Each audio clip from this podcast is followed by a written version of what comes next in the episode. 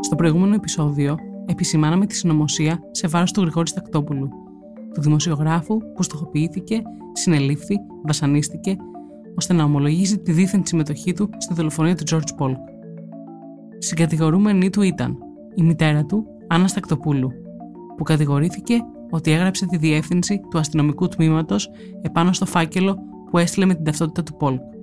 Συγκατηγορούμενοι επίσης δύο γνωστά στελέχη του Κουκουέ, ο Αδάμ Μουζενίδης και ο Βαγγέλης Βασβανάς.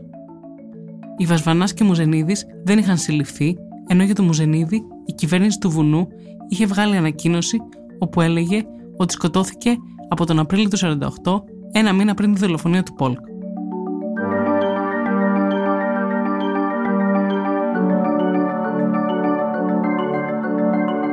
Κωνσταντίνα Βούλγαρη και αυτό είναι το τελευταίο επεισόδιο της σειράς «Ποιος σκότωσε τον George Polk».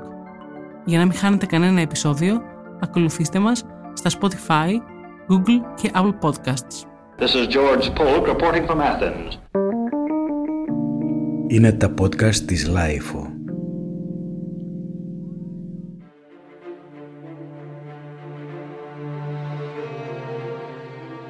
Αυτό το επεισόδιο είναι διαφορετικό από τα προηγούμενα. Τουλάχιστον εγώ έτσι το αισθάνομαι. Και είναι και αυτό που εμένα προσωπικά με θυμώνει και με αγγίζει περισσότερο. Ένα επεισόδιο αφιερωμένο στο Γρηγόρη Στακτόπουλο, στον άνθρωπο που έγινε από διαβομπαίο τράγος και καταστράφηκαν με έναν τρόπο και ζωέ των οικείων του. Σε μια φορτισμένη συναισθηματικά συνέντευξη που έδωσε πριν χρόνια στον Άρη Σκιαδόπουλο στην ΕΡΤ, θα αναφερθεί στη δίκη του. Πιστεύω ότι αυτή η υπόθεση της δίκης μου, της καταδίκης μου σε ισόβια και της αθώσεως της μητέρας μου έχει στηθεί και το γράφει άλλωστε στο βιβλίο της ή κάτι Μόρτον εναπλάκησαν και συνήργησαν η ελληνική δικαιοσύνη πρώτα, η Ελλάς πρώτα, η Μεγάλη Βρετανία δεύτερον και ε, οι Ηνωμένε Πολιτείε και οι τρεις συνήργησαν στο να γίνει αυτή η δίκη επέλεξαν εμένα ως εξυλαστήριο θύμα και όλα έχουν καλώς. Ο δημοσιογράφος τον ρωτάει αν με αυτά τα λόγια κατηγορεί την ελληνική δικαιοσύνη και αν θεωρεί ότι κάποια άτομα κατευθύνθηκαν από την εκτελεστική εξουσία. Αυτή η δίκη και εκείνοι οι οποίοι συνέλαβαν την ιδέα της συλλήψεως μου και της καταδίκης μου ήταν η ελληνική εκτελεστική εξουσία την οποία εκπροσωπούσαν ο Ρέντης και ο Μελάς, Γεώργιος Μελάς, Υπουργός Δικαιοσύνης. Αυτοί έπεισαν, δεν ξέρω αν και υπεχρεώθησαν από τους Αμερικανούς και τους Άγγλους να συλλάβουν εμένα και να με υποβάλουν στα φρικτά βασανιστήρια. Αλλά ας πάμε να δούμε τι συνέβη στο δικαστήριο. Η δίκη για τη δολοφονία του George Polk ξεκίνησε στις 12 Απριλίου του 1949 και τελείωσε 9 μέρες μετά, στις 21 Απριλίου.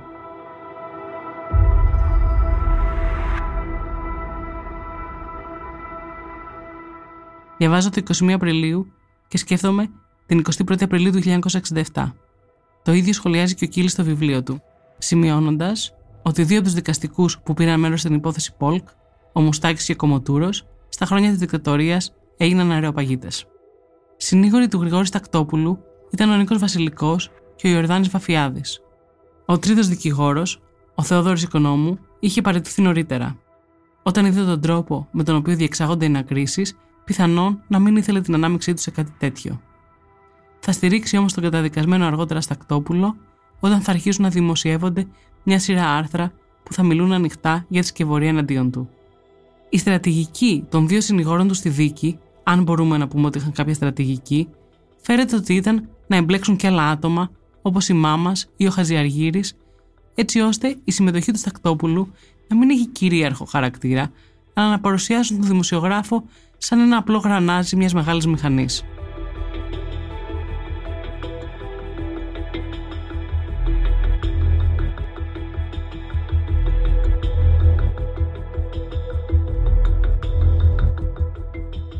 Στο 50 σέλιδο βούλευμα, ο Στακτόπουλος άλλοτε παρουσιάζεται ως μοχθηρό πρόσωπο που συμμετείχε σε ένα εξαιρετικά οργανωμένο έγκλημα, ενώ σε άλλα σημεία που πιθανότατα δεν έδαιναν με την υπόθεση όπως θέλανε να την κατασκευάσουν, έλεγε ότι δεν πρέπει να δώσουν ιδιαίτερη σημασία. Το κύριο πιστήριο της ενοχής του ήταν ο φάκελος με τον υποτιθέμενο γραφικό χαρακτήρα της μητέρας του. Ο φάκελος με την ταυτότητα του Πολκ και το διαφημιστικό της Pan American που εστάλει στο τρίτο αστυνομικό τμήμα. Ένα άλλο στοιχείο της ενοχής του, μέσα σε εισαγωγικά, είναι ότι η εφημερίδα στην οποία δούλευε ο Στακτόπουλος, η εφημερίδα Μακεδονία, δεν είχε δημοσιεύσει φωτογραφία του πτώματος του Πολκ. Στο βούλευμα υπονοείται ότι αυτό συνέβη μετά από παρέμβαση του δημοσιογράφου. Και αυτό γιατί ο Στακτόπουλος δεν ήθελε να δει η μητέρα του τη φωτογραφία και να πανικοβληθεί.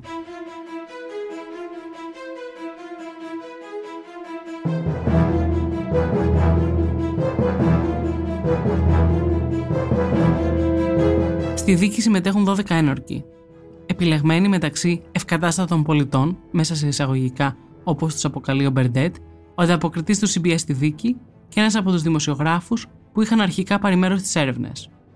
Οι ένορκοι ήταν δικηγόροι, γιατροί, ένας οδοντίατρος, ένας καθηγητής, υπάλληλος τράπεζας, υπάλληλος του Δήμου, συμβολιογράφος, έμπορος. Δεν υπάρχει αμφιβολία ότι η δίκη ήταν μια καθαρά πολιτική δίκη. Δεν ξέρω αν το αντιλαμβάνονταν αυτό οι ένορκοι που κλήθηκαν τότε να αποφασίσουν για την ενοχή ή όχι του Στακτόπουλου. Ο Θανάσιος Κιτσάκης, διερμηνέα στη δίκη του Πολκ, είχε μιλήσει πολλά χρόνια μετά στην Ερτρία. Υπήρχαν άνθρωποι οι οποίοι λειτουργήσαν σωστά, αλλά υπήρχαν και άνθρωποι οι οποίοι ήταν, ήταν ή φανατισμένοι ή πιεσμένοι. Διότι πολλές πιέσεις έγιναν από άλλους και ίδιος τους ξένους. Όταν ο δημοσιογράφος τον ρωτάει αν κατά τη γνώμη του ήταν αθώος ο Στακτόπουλος, ο Κιτσάκης απαντά. Αθώος. Ο Γρηγόρης Στακτόπουλος, μετά από πολλά χρόνια, αφού έχει αποφυλακιστεί, θα συναντήσει τον Βασίλη Παπαβασιλείου. Είναι η ιστορία που μου είχε μείνει χρόνια πριν από εκείνο το καλοκαιρινό βράδυ στην Άνδρο που με συγκίνησε και με έκανε να ενδιαφερθώ για τα γεγονότα. Είναι 1992. Είμαστε στην πλατεία προσκόπων στο Παγκράτη, δηλαδή βατραχονής που λένε, και είμαι στο περίπτερο της πλατείας, του Παναγιώτη, για να πάρω τσικάρα και εφημερίδα. Μπροστά μου όμως είναι ένας κύριος, ο οποίος παίρνει και αυτός εφημερίδα και γίνεται η εξής τυχομηθεία. Λέει Παναγιώτη, δώσ' μου την μεσημβρινή. Είναι ο Παναγιώτης τη μεσημβρινή. Την παίρνει ο πελάτης και μετά από έναν μικρό δισταγμό λέει μάλλον δώσε μου το ριζοσπάστη. Δράτω με τις ευκαιρίες και λέω συγγνώμη κύριε Στακτόπουλε, λέγω μετάδε. Πώς γίνεται ένας άνθρωπος αστραπιαία να περνάει από την μεσημβρινή στον ριζοσπάστη; Μου λέει λοιπόν Μακαρίτης ο Στακτόπουλος.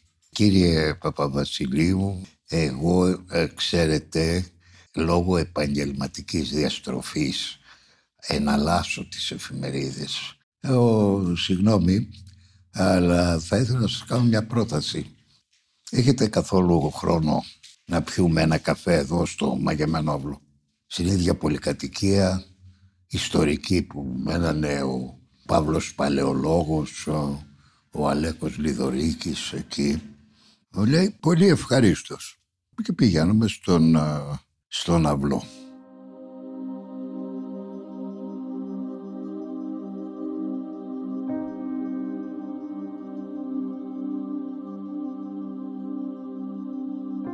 Πριν μάθουμε όμως τι συζήτησαν στο μαγεμένο αυλό, ας επιστρέψουμε στη δίκη. Η Ρέα Πόλκ, η οποία πλέον ζούσε στην Αμερική, είχε πάρει χαρτί που την απάλασε από την υποχρέωση να παρευρεθεί στη δίκη για λόγους υγείας. Η Έλλην Μάμας κατέθεσε ότι γνώριζε τον Στακτόπουλο λόγω επαγγέλματος, δεν είχαν ιδιαίτερες σχέσεις, θυμάται τη μέρα που τον σύστησε στον Πολκ για λίγα λεπτά στο Μεντιτερανέ, ενώ μιλάει και για την ταραχή της όταν ο Στακτόπουλος προσπάθησε να την εμπλέξει στην υπόθεση. Ο Στακτόπουλος φαίνεται ότι κατά τη διάρκεια της δίκης ήταν συνεργάσιμος. Είχε ομολογήσει ούτως ή άλλως τη συμμετοχή του στη δολοφονία και μάλλον ήλπιζε, όπως και του είχαν αφήσει να εννοηθεί, ότι αν πάει με τα νερά του δικαστηρίου, θα τύχει καλύτερης μεταχείρισης και ποινής. Οι μάρτυρες που καταθέτουν για το χαρακτήρα του Στακτόπουλου λένε διαφορετικά πράγματα. Ο μόνος μάρτυρας υπεράσπισης είναι ένας καθηγητής του από το Κολέγιο Ανατόλια. Σε ό,τι αφορά τους άλλους δύο κατηγορούμενους, για τον Μουζενίδη κατέθεσε η κουνιάδα του, με την οποία είχε περιστασιακές ερωτικές σχέσεις. Ο αδερφός του αναγνώρισε ότι ο Μουζενίδης είναι κομμουνιστής, αλλά είπε επίσης ότι δεν μπορεί να πιστέψει ότι πήρε μέρος στη δολοφονία.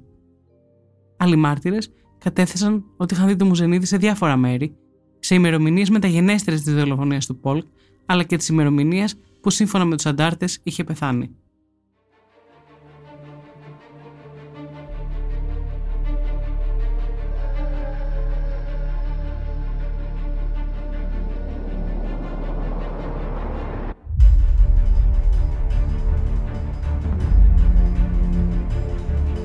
Φεύγω για λίγο από το 1949 για να ρωτήσω κάτι τον ιστορικό Τάσο Σακελαρόπουλο.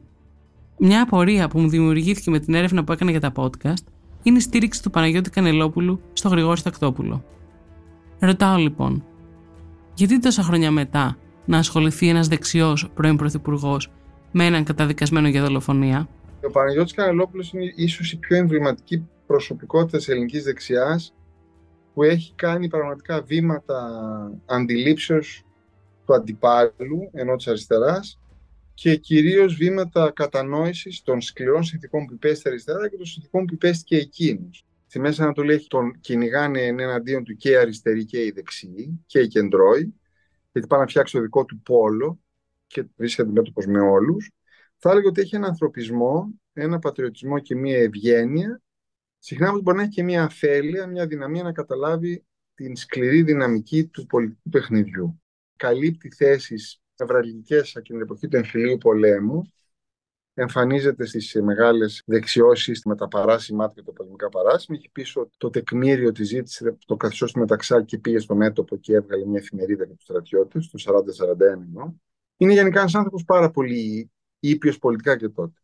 Όμως παραμένει σκληρά αντικομουνιστής, αποδέχεται τις μεθόδους εναντίον της αριστεράς. Ο Παναγιώτης Κανελόπουλος ήταν πρωθυπουργός της Ελλάδας όταν έγινε η δικτατορία. Με τη Χούντα, που είναι πρωθυπουργός, η Χούντα γίνεται στα δικά του χέρια, με υπουργό αμήνης στον Παπαλιγόρα και υπουργό δημοσιαστάξεω στον Γιώργο Ράλη. Μια τριάδα παλαιά δεξιά, εντύμων όμως πολιτικός, σαφέστατα μέσα στη δικτατορία. Και η μεγάλη ανατροπή του Παναγιώτη Κανελόπουλου έρχεται στη δικτατορία που παρίσταται μάρτυρες περασπίσω σε πάρα πολλούς ανθρώπους που δικάζονται για αδικήματα εναντίον του καθεστώτος, δηλαδή σε αντιστασιακούς. Τονίζει κάτι που εξηγεί και τη στάση του απέναντι στο Στακτόπουλο με τα πολιτευτικά. Είναι ο μόνος που ψηφίζει τον νόμο για την Ενωμένη Εθνική Αντίσταση και μάλιστα είναι ο μόνος που μένει μέσα, γιατί ο αδέρφος έχει πάρει την Νέα Δημοκρατία και έχει φύγει. Και είναι ο μόνος που λέει ότι το ΕΑΜ θα πρέπει να αναγνωριστεί, διότι ήταν μεγαλύτερη αριθμητικά οργάνωση και έχει τα περισσότερα θύματα. Άρα λοιπόν είναι λογικό ένας Κανελόπουλος με τα δικτατορικά να χειριστεί έτσι τα πράγματα, διότι έχει υποστεί πραγματικά δύο πολύ σκληρές απαξιώσει, ακόμη και για τη δική του πολιτική στάση γενικότερα. Όταν το ρωτάνε ποιο είναι το μεγαλύτερο λάθος της ζωής σας, είναι εκείνη η φράση περί Παρθενώνα και Μακρονήσου, αν την είχα πει. Στο στρατηγέμα ο δύο στρατός σας το έχει πει για τον Αγγλί. Αλλά ότι Μακρόν σου χτίζονται νέοι Παρθενώνες δεν το έχουμε δει να το έχει πει.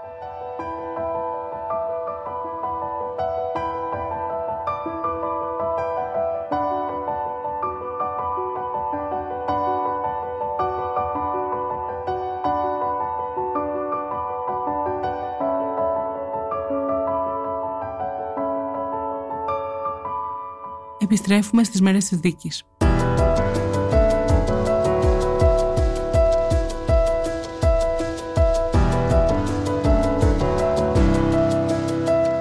Ο Μπερντέτ θα κάνει ρεπορτάζ τονίζοντας την έλλειψη στοιχείων και αποδείξεων, ενώ θα πει ότι στο δικαστήριο ακούγονται κυρίως προσωπικές απόψεις και ερμηνείες που στην Αμερική θα ήταν αρκετές για να αποτελέσουν στοιχεία κακοδικίας. Ακούμε ένα απόσπασμα. The most startling thing for Western observers was the fact that under Greek law there are no rules of evidence at all. Everything from vague hearsay to personal opinion is tossed in together. From the bench came a shower of leading questions that would have made an American lawyer in an American court demand a mistrial then and there.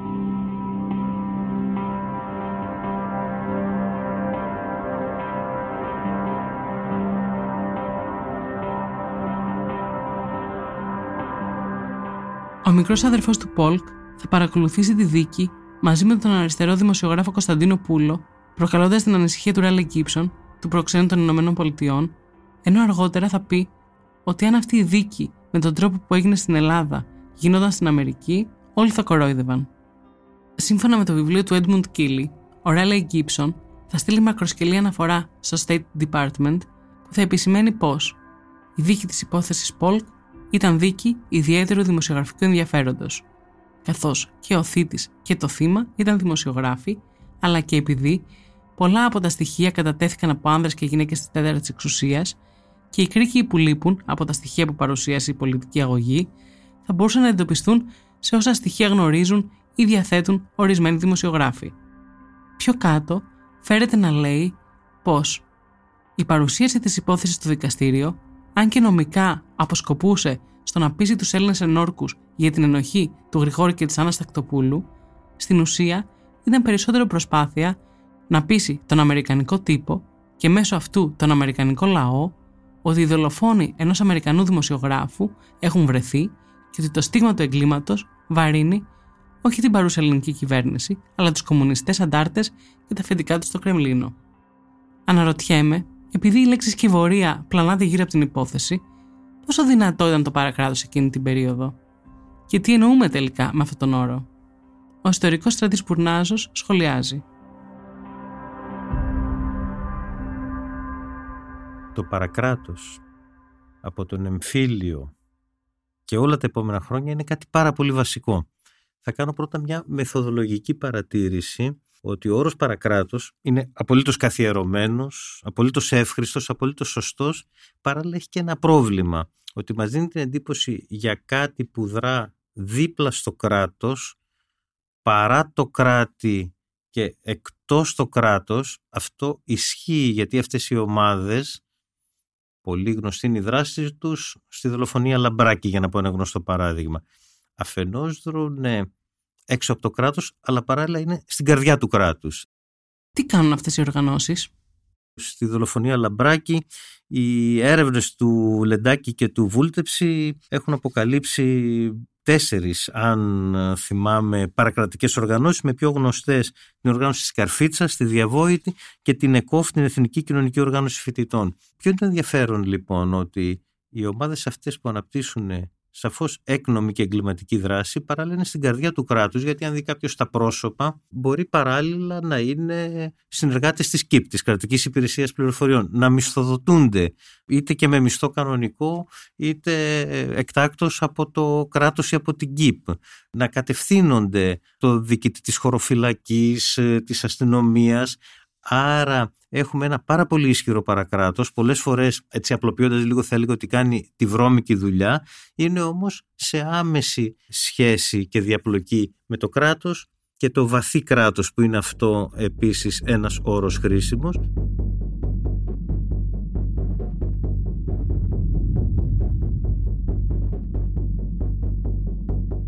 Βαθύ κράτος, λέει ο Στράτης Μπουρνάζος, και με αυτή τη σκέψη θα πάμε σε ένα απόσπασμα της συνέντευξης του Γρηγόρη Τακτόπουλου στην ΕΡΤ, όπου τονίζει.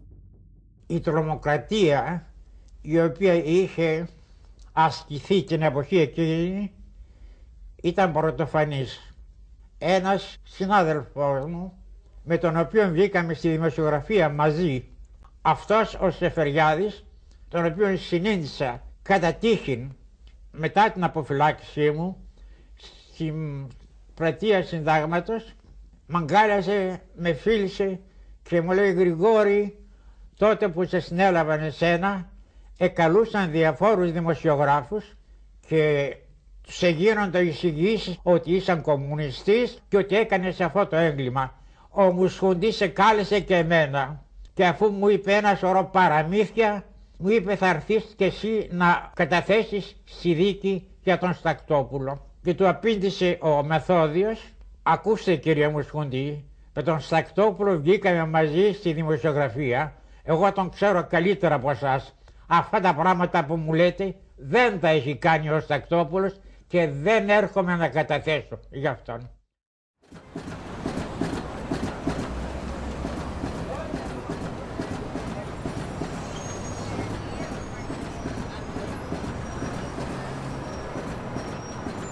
Ο Στακτόπουλος θα απολογηθεί την έκτη μέρα της δίκης. Ο Ντόνοβαν θα δώσει συγχαρητήρια στον Κωνσταντινίδη για τον τρόπο που διεξήχθη η διαδικασία. Ο νεαρός αδερφός του Πολκ δεν έχει πιστεί ότι τα πράγματα είναι όπως τα παρουσιάζουν. Θα κάνει το λάθος να το αναφέρει στον Ντόνοβαν, ο οποίος θα τον απειλήσει ευθέως. Ακούμε το απόσπασμα όπως παρουσιάζεται στο πρόσφατο ηγετικό ντοκιμαντέρ του CBS. Ο William Polk περιγράφει πόσο θυμωμένος ήταν ο Ντόνοβαν, πώς τον αποκάλεσε φιλοκομμουνιστή, ενώ του είπε πως αν συνεχίσει σε αυτή τη γραμμή θα καταστρέψει την καριέρα του. Donovan was extremely angry, accused me of being pro-communist, of uh, everything else that you can imagine, and among other things, he said, you'll ruin your career if you keep up this line of inquiry.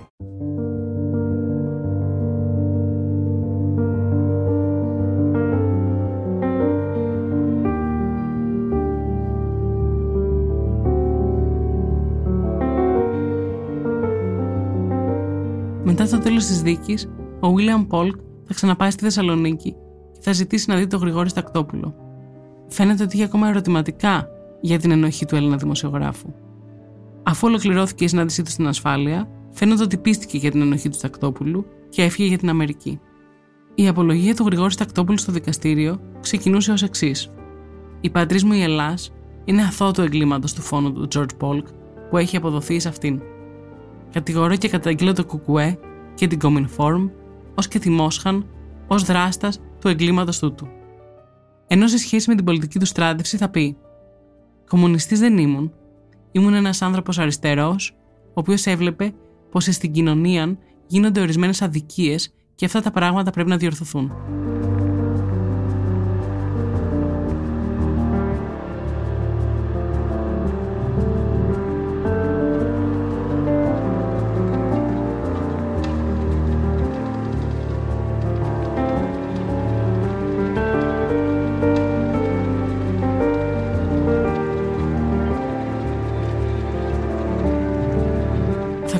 Καταδικαστεί σε ισόβια κάθερξη, ενώ η μητέρα του θα αθωωθεί. Οι Μουζενίδη και Βασβανάς θα καταδικαστούν ερήμην σε θάνατο. Στο τέλος της δίκης, σύμφωνα με το βιβλίο του Κίλι, ο Ρέλεϊ Γκίψον θα κάνει δηλώσεις προς τους δημοσιογράφους και θα πει: Το δικονομικό μέρος της υποθέσεως προετοιμάστη με προσοχή και πληρότητα και η δίκη αυτή υπήρξε τιούτη ώστε με περηφάνεια να αναφέρομαι αυτήν. Προς όλους τους παράγοντες της δίκης δέον να απευθυνθούν συγχαρητήρια. Ο Γρηγόρης Τακτόπουλος θα γράψει για το πρώτο πρωινό του νέου του εγκλισμού στην ασφάλεια Θεσσαλονίκης. Δεν ξέρω αν μου έδωσαν να φάω ή αν κοιμήθηκα. Το μόνο που ξέρω είναι ότι όρεξη για φαγή δεν είχα. Το πρωί εμφανίστηκε ο καλός εκείνος χωροφύλακας, Παναγιώτης Καραγιανόπουλος, για να μου πει ότι θα με πήγαινε να πληθώ και ότι ετοίμαζε ένα δωμάτιο στον επάνω όροφο όπου θα παρέμενα στο εξής.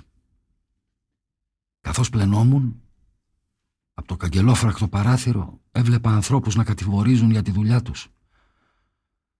Ξέσπασα τότε σε κλάματα. Όλοι πάνε στη δουλειά τους Παναγιώτη, φώναξα. Κι εγώ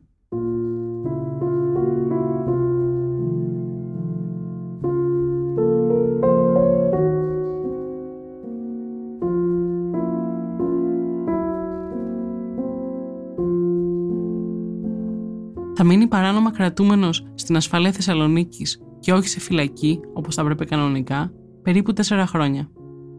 Χωρίς συγκρατούμενους, χωρίς παρέα, χωρίς χώρο για προαυλισμό, παρά μόνο κάτι κρυφές νυχτερινές βόλτες με το τζιπ της ασφάλειας γύρω-γύρω στην περιοχή. Θα τον επισκέπτονται οι αδερφές του, θα του φέρουν φαγητό.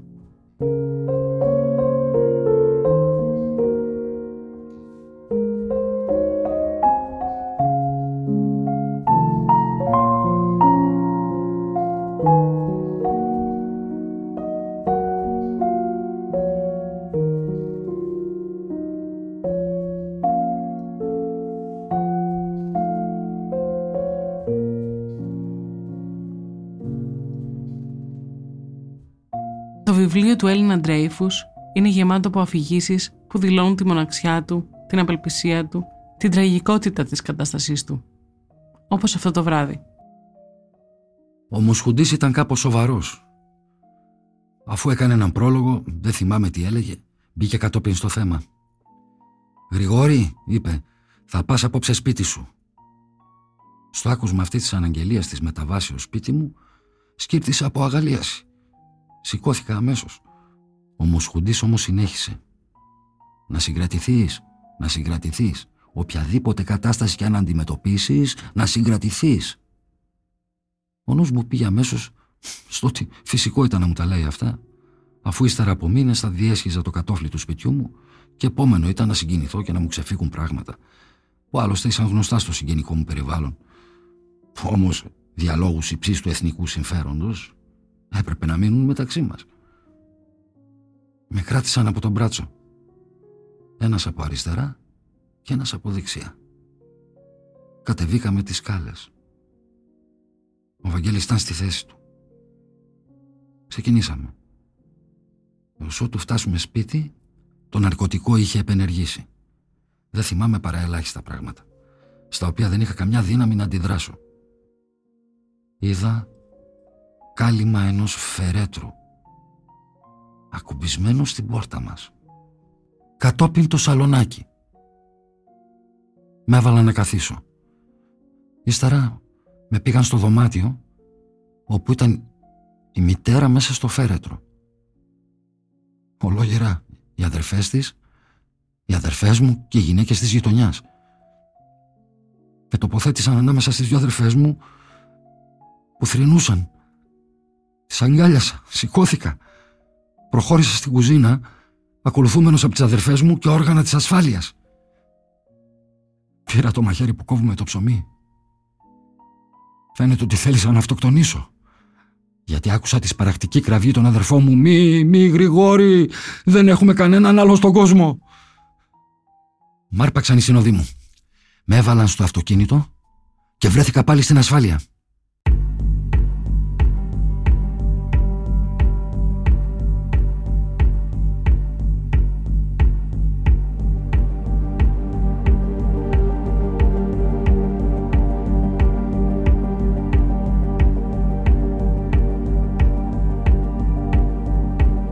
Υπόθεση του Γρηγόρη Στακτόπουλου θα αρχίσει να αλλάζει περίπου τέσσερα χρόνια μετά, όταν ο δημοσιογράφος Βάσος Τσιμπιδάρος, ένα βράδυ που βρισκόταν στη Θεσσαλονίκη στα γραφεία της εφημερίδας Μακεδονία, ρώτησε έναν συναδελφό του «Σε ποια φυλακή κρατείται ο Στακτόπουλος» Η απάντηση που πήρε ήταν «Ποιες φυλακές» Τον κρατάει ο Μουσκουντής σε ένα δωμάτιο της ασφάλειας.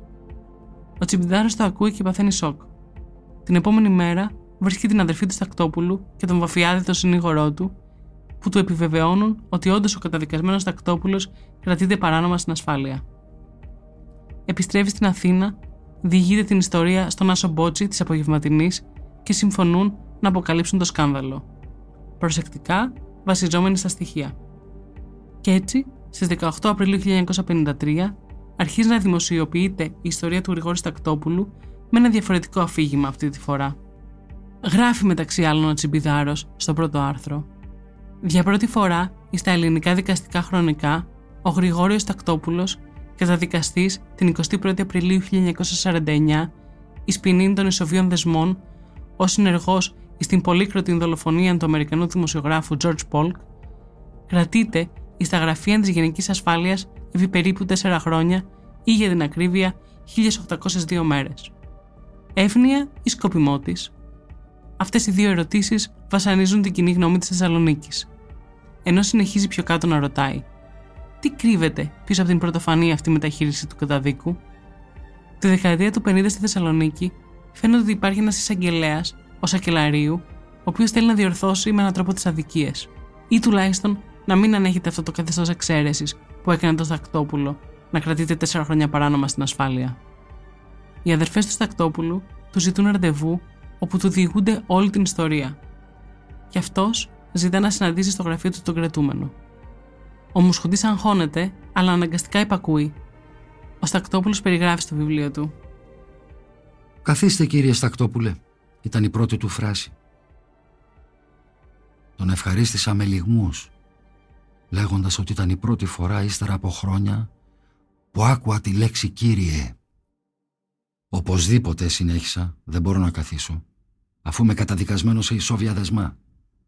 Πρέπει συνεπώς να στέκομαι όρθιος μπρος στον εισαγγελέα εφετών της πατρίδας μου.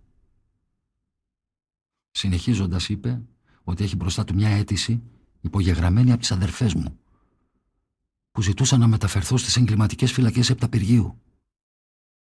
Γιατί; Δεν ήμουν ευχαριστημένος από την παραμονή μου στην ασφάλεια.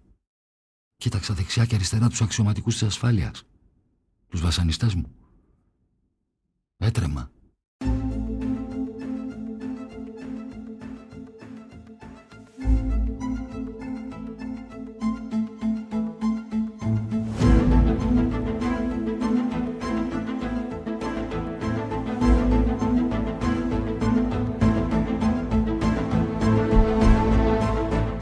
Παρόλο το τέλος του εμφυλίου πολέμου, ο αντικομουνισμός ή ο επαγγελματικός αντικομουνισμός, όπως τον αναφέρει ο ιστορικός Τάσος Κλαρόπουλος, κυριαρχούσε.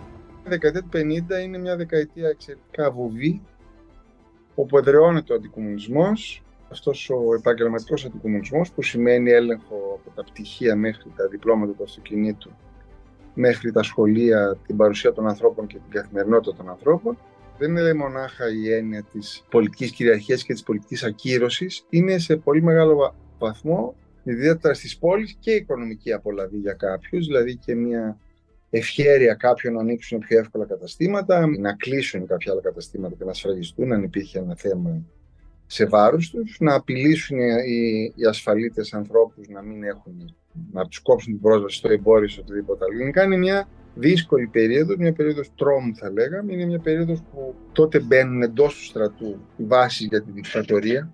Όταν λέμε δηλαδή δικτατορία δεν είναι μονάχα το πραξικόπημα της 21ης Απριλίου. Εννοούμε την νοοτροπία ότι ο στρατός που κέρδισε το γράμμα είναι αδικημένος στην ειρήνη. Ο Στακτόπουλος θα φύγει από το αυτοσχέδιο κελί της ασφάλειας και θα εκτίσει την υπόλοιπη ποινή του στο Επταπύργιο σε επανορθωτικές φυλακές της Θεσσαλονίκης και τα τελευταία χρόνια στις φυλακές της Έγινας. Το 1956 θα γράψει τρία γράμματα. Ένα στο Βάσο Τσιμπιδάρο, τον δημοσιογράφο που βοήθησε να δημοσιοποιηθεί η αλήθεια στην υπόθεσή του, στον αδερφό του Πολκ, όπου του λέει ότι είναι αθώος και ότι έπεσε θύμα σκευωρίας ενώ ζητά τη βοήθεια του Βίλιαμ για να ξεμπλέξει, και ένα στην ελληνική δικαιοσύνη που ξεκινάει ως εξής. 3η 8 Μαΐου 1956 προς την ελληνική δικαιοσύνη. Δεν ασκότωσα τον Πόλκ, ουδέ έχω καμία ανάμειξη στη δολοφονία του. Όσα επανέλαβα δεν ανταποκρίνονται στην πραγματικότητα. Δεν έχω ιδέα, ουδέ την ελάχιστη περί της υποθέσεως ταύτης. Είναι αγκάστη να είπα όσα είπα, κατόπιν υποδείξεων, διαλόγους εθνικούς και μέχρι του δικαστηρίου. Όσον αφορά τον περίφημων φάκελων, Δηλώ επισήμως και μάρτης μου ο Θεός ότι ούτε εγώ τον έγραψα ούτε η αείμνηστος μητέρα μου. Δείγματα γραφής ημών ελήφθησαν ότι ευρισκόμεθα κρατούμενοι άπαντα τα μέλη της οικογένειας μου. Τον Βασβανάν και τον Μουζενίδιν εγνώριζον μόνον κατόψιν. Ούτε τους συνάντησα, ούτε τους ομίλησα, ούτε τους είδα. Μετασεβασμού, Γρηγόρης Στακτόπουλος.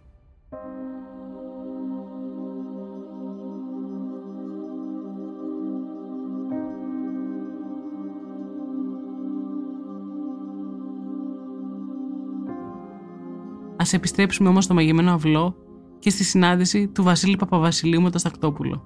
Τι τον ρωτάει; Συγγνώμη κύριε Στακτόπουλε, θα ήθελα να σας ρωτήσω, πηγαίνετε καθόλου στη Θεσσαλονίκη; Μου λέει, πού να πάω κύριε Παπαβασιλείου, σε μία πόλη όπου 15 δρόμοι και πλατείες φέρουν το όνομα του Δημίου μου του Δημίου σας Βεβαίως, λέει. Του ταγματάρχη Μουσχουντή. Α, δηλαδή λέω δεν πηγαίνετε. Δεν έχω και κανένα λόγο. Γιατί η μητέρα μου έχει πεθάνει, η αδερφή μου έχει προβλήματα. Πέθανε νομίζω και η αδερφή του. Δεν έχω λόγο να πάω. Ο Παπαβασιλείου θέλει να μάθει περισσότερα για την εμπειρία του δημοσιογράφου. Συγγνώμη κύριε Στακτόπουλε που αναμοχλεύω δυσάρεστες εξορισμού αναμνήσεις για σας αλλά ήθελα να σας ρωτήσω, ρωτήστε με μου λέει, πώς ήταν αυτή η εμπειρία; Ξαφνικά τον βλέπω να παγώνει και ατενίζοντάς με σαν έχει κολλήσει η γλώσσα του. Ναι. Δεν ήσαν άνθρωποι αυτοί, κύριε Παπαβασιλείου. Δεν ήσαν άνθρωποι αυτοί. Έχω διαβάσει το βιβλίο σας, το έχω διαβάσει και μπορώ να καταλάβω που αναφέρεστε και σε ό,τι αφορά τις συνέπειες που είχε για την οικογένειά σας αυτή η ιστορία. Αλλά αλήθεια, αυτά τα τρία, τέσσερα χρόνια που ήσασταν, ενώ είχατε καταδικαστεί σε απομόνωση στην ασφάλεια, πώς πέρασαν. Αυτά επέρασαν, μου λέει, μία φράση έχω μες στο μυαλό μου. Μία φράση. Λέω, ποια φράση; Για την πατρίδα, Γρηγόρη. Πες ναι. Για την πατρίδα.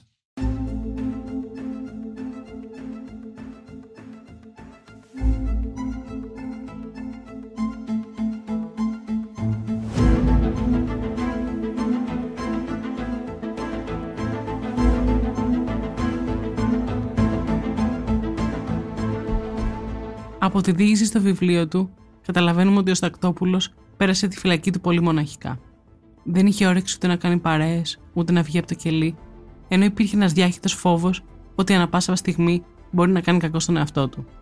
Οι υπεύθυνοι θα τον επισκεφθούν και θα προσπαθήσουν να καταλάβουν την ψυχολογία του, ενώ θα του δίνουν δουλειές στη βιβλιοθήκη ή και αλλού για να τον κρατούν απασχολημένο.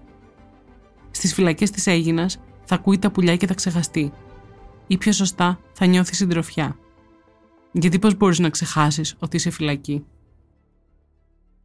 Όταν έβγαινες από το κελί σου, έβλεπες ένα απέραντο κατακάθαρο γαλάζιο ουρανό και αρκετούς γλάρους να πετάνε ελεύθεροι. Εγώ ήμουν ισοβήτης και η σκέψη αυτή, η αιμονή μου οδηγούσε στην παραφροσύνη. Αφού ομολόγησα έγκλημα που δεν σκέφτηκα, δεν έκανα και υποχρεώθηκα με πρόστιχα μέσα να σηκώσω την Ελλάδα στους ώμους μου. Οι γλάροι πετούσαν ελεύθεροι στον ουρανό, έκαναν κύκλους και τους έβλεπα καθαρά επί τέσσερα χρόνια από το κυκλειδόφραχτο παράθυρο του κελιού μου. Τι συνέβαινε όμως στη χώρα τη δεκαετία του 50. Ο ιστορικός Τάσος Εκλαρόπουλος περιγράφει. Όταν έχω αυτό το κεντρό διάλειμμα το 50-52-53 που είναι ο Πλαστήρας και ο Σοφοκλής Μενιζέλος. Είναι η τελευταία περίοδος του κέντρου, η τελευταία αναλαμπή πριν το 64. Εκεί η Μακρόνισσος κλείνει. Όποιοι έχουν υπογράψει επιστρέφουν στα σπίτια τους και όποιοι δεν υπογράφουν και έχει περάσει καιρός, μετατρέπονται σε πολίτες και στέλνονται στη μαγιστράτη. Στην Αθήνα και στα αστικά κέντρα υπάρχει μια δυνατότητα των αριστερών κρυφή διαβίωση. Οι υπόλοιποι έχουν τη μόδα της εποχής, τους κορούς της εποχής, τις εξόδους της εποχής, τα ρομαντικά σινεμά της εποχής τα πανεπιστήμια λειτουργούν πάλι με κριτήρια πολιτικά, αλλά λειτουργούν για όσους δεν έχουν διώξει πολιτικές. Και αρχίζει η περίοδος πια η προεκλογική, όπου ο Παπάγος γενιάζει την παρουσία του στην πολιτική. Ενδιαφέροντα στοιχεία έχουμε το κίνημα του ιδέα το 1951. Τότε υπάρχει μια τεράστια ανακατάταξη στο εσωτερικό της κυβερνητικής παράταξης μεταξύ στρατού και πολιτικής. Και ο καθένας κοιτάει τι θα γίνει με τις καριέρες του. Υπάρχει το μεγάλο θέμα των οικονομικών επενδύσεων και ποιος θα χρησιμοποιήσει αυτό το είδους αναπτύξεως που υπάρχει, η χρήση των πόρων από το εξωτερικό. Ενώ για την περίοδο του Καραμαλή θα πει. Μειώνονται πια οι εκτελέσεις δεν υπάρχουν και κάποιοι πολιτικοί κρατούμενοι μειώνονται. Βεβαίως οι διώξεις στα κέντρα υπάρχουν ακόμα. Η έννοια δηλαδή του τρόμου του χωροφύλακα είναι κυρίαρχη. Του ελέγχου εκ μέρους του κράτους της δεξιάς είναι επίσης κυρίαρχο. Και αυτό που παίζει ρόλο μεγάλο είναι επίσης η μετανάστευση. Έχουμε τα μεγάλα κύματα προς την Αυστραλία και προς τη Γερμανία. Αυτά λιώνουν την Ελλάδα. Την ίδια περίοδο έχουμε την αρχή του τουρισμού, την αρχή του Φεστιβάλ Αθηνών, την αρχή κάποιων κατασκευών αρχιτεκτονικών στην Αθήνα που αλλάζουν ίσως τη φυσιογνωμία της πόλης. Και βεβαίως το full της αντιπαροχής. Ξεκινάει δηλαδή η αντιπαροχή τότε και αλλάζει ακριβώς όλος ο ιστός της πόλης. Έχουμε μια αρχή της αστιφιλίας, εντονότατη, και μια σταδιακή πορεία προς μια αστικοποίηση, που αν η αστικοποίηση είναι η ομογενοποίηση και που αν η αστικοποίηση είναι να αισθανθούν οι άνθρωποι ότι είναι η πατρίδα τους η πόλη, θα χρειαστούμε πολλές πολλές δεκαετίες για να Και καταλήγει πώ.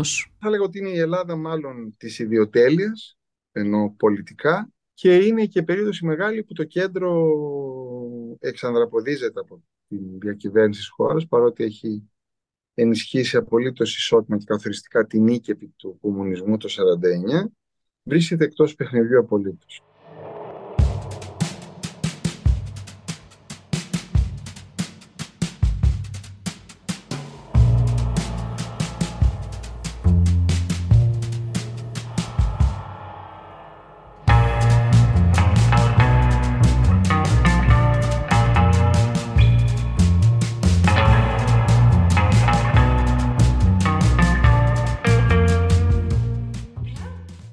Γρηγόρης Τακτόπουλος θα αποφυλακιστεί το 1960.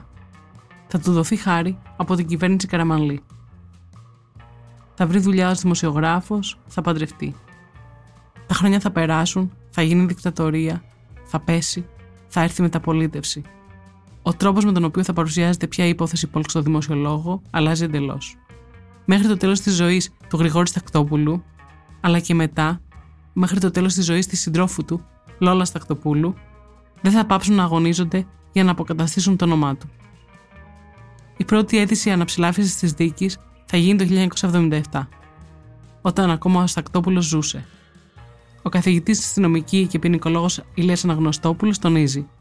Η δική μας ελπίδα ήταν ότι επειδή το ζητούμενο σε μια δίκη, όπως και σε μια αίτηση αναψηλάφισης, δεν είναι να αποδείξει κανείς ότι ήταν άλλος ο δολοφόνος και ποιος ήτανε, αλλά να αποδειχθεί ότι ο ίδιος δεν έχει συμμετοχή στην πράξη για την οποία καταδικάστηκε.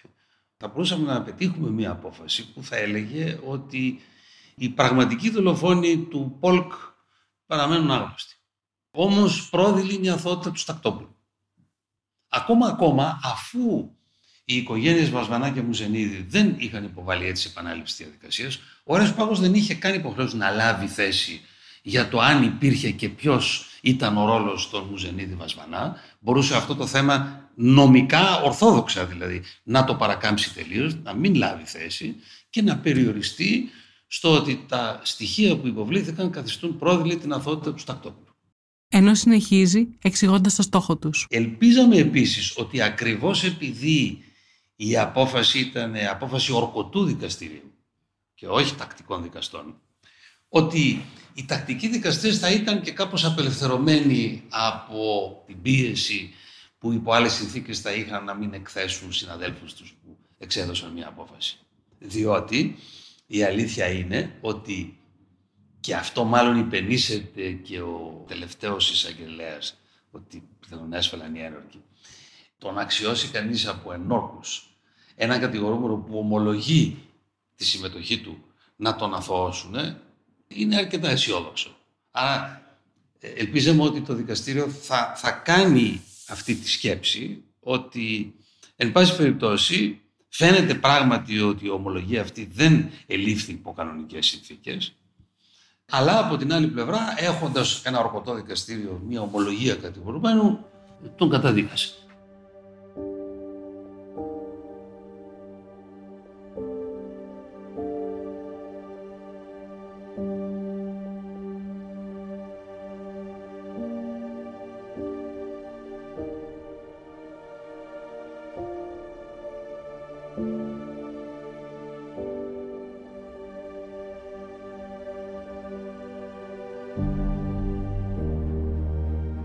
Διαβάζω ένα απόσπασμα από ένα άρθρο του Γιάννη Μαρή στην Ακρόπολη το Δεκέμβριο του 1977 για να καταλάβετε την αλλαγή του κλίματος.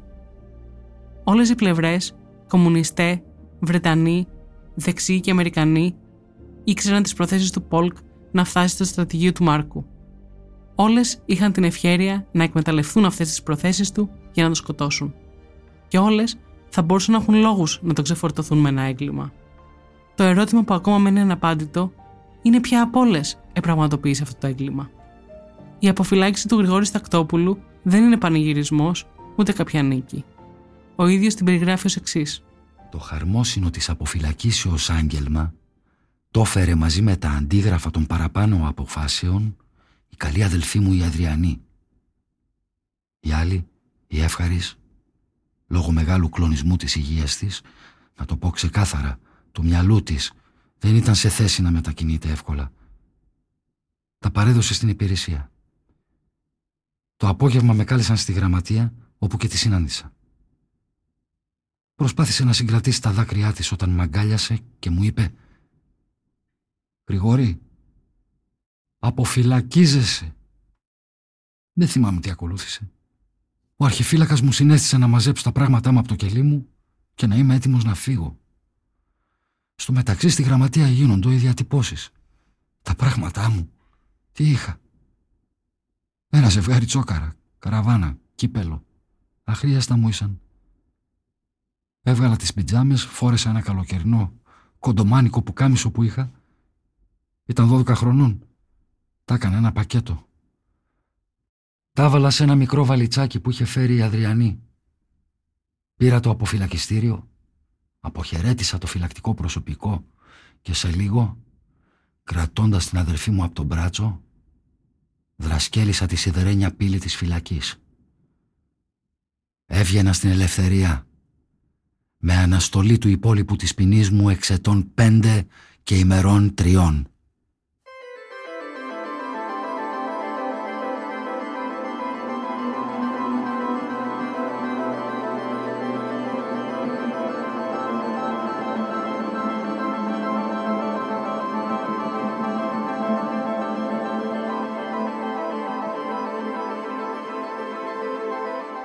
Δικαίωση για τον Γρηγόρη Στακτόπουλο θα είναι μόνο η αναψηλάφιση της δίκης και η αποκατάσταση της τιμής του.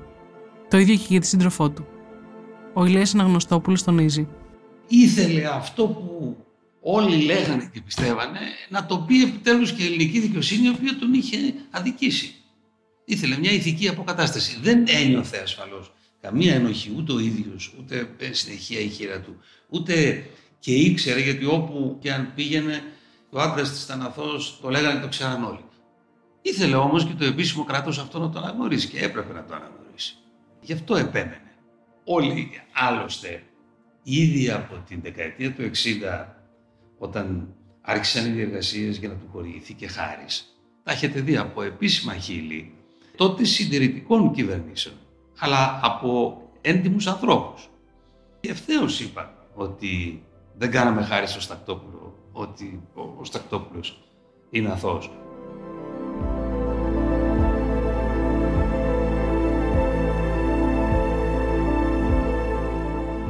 Η συγγραφέα Σοφία Νικολαίδου, που έγραψε το μυθιστόρημα Χορεύουν οι ελέφαντες, βασισμένο στην ιστορία του Γρηγόρη Στακτόπουλου, θυμάται ένα τηλέφωνο. Την πρώτη μέρα που βγήκε το βιβλίο, ήταν Σάββατο, όταν κυκλοφόρησε, και είχε ένα ολοσέλιδος στην εφημερίδα στα νέα του Σαββάτου και χτυπάει ένα τηλέφωνο. Ζούσε τότε η Λόλα Ιστακτοπούλου. Με παίρνει τηλέφωνο η κυρία Εγώ δεν είχα μιλήσει, είχα μελετήσει τα πάντα, αλλά σκοπίμως δεν είχα μιλήσει με κανέναν.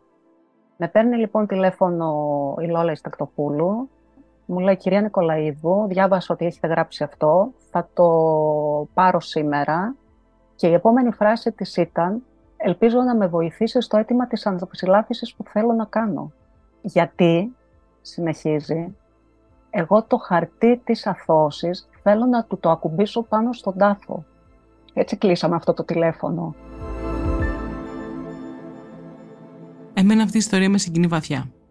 Η αγάπη και η πίστη της Λόλας Τακτοπούλου. Τη βλέπω σε ένα απόσπασμα από μια συνέντευξή της στην Ερτρία. Με τα γκρίζα κοντά μαλλιά της, το δυναμισμό της και την αφοσίωσή της σε αυτή τη σχέση. Η πολιτεία θα πρέπει και τώρα που είναι πεθαμένος να τον δικαιώσει. Και κάθε μέρα που πάω στον πρώτο νεκροταφείο, αυτό λέω. Τον βλέπω και λέω, Γρηγόρη, ακόμα δεν έγινε τίποτε. Γράφει Στακτόπουλος στο βιβλίο του για την πολυπόθητη ελευθερία. Ελεύθερος. Έλεγαν τα δεινά μου και της οικογένειάς μου. Κλήθηκα στη Γενική Ασφάλεια Θεσσαλονίκης σε ηλικία 38 ετών και δρασκέλιζα το κατόφλι των εγκληματικών φυλακών Αιγίνης, ράκος ανθρώπινος στα πενήντα, με άσπρα μαλλιά. Δεν ήμουν χαρούμενος, σε αντίθεση με την Ανδριανή. Ήμουν όμως ελεύθερος. Το πρώτο που σκεφτήκαμε ήταν να πάμε στην εκκλησία να ευχαριστήσουμε το Θεό, γιατί μας λύτρωσε από τα δεινά μας. Πήγαμε, προσκυνήσαμε, προσευχηθήκαμε. Ανάψαμε κεριά για τη μητέρα, την οποία κακοί, απέσιοι Έλληνες οδήγησαν πρόωρα στον τάφο.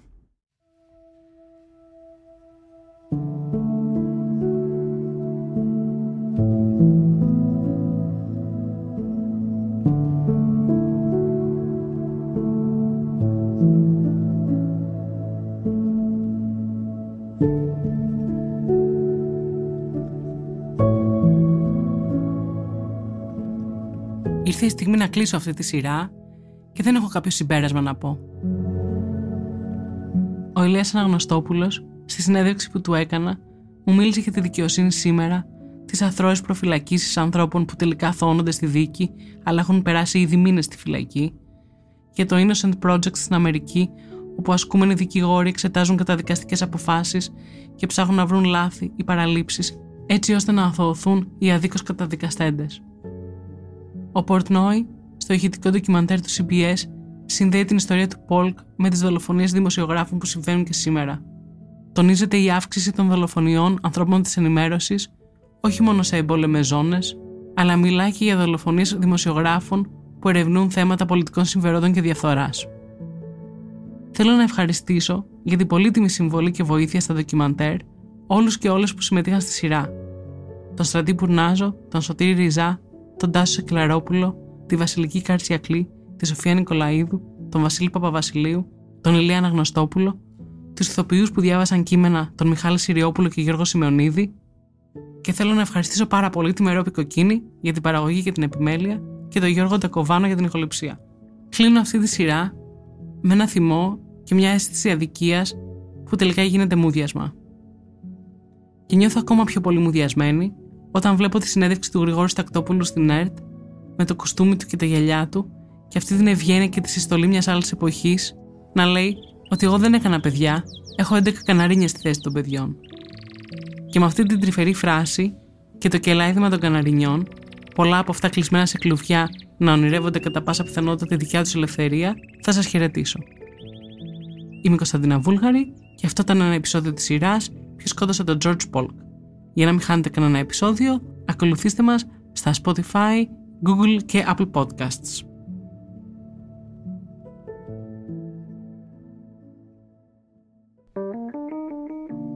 Είναι τα podcast της Lifeo.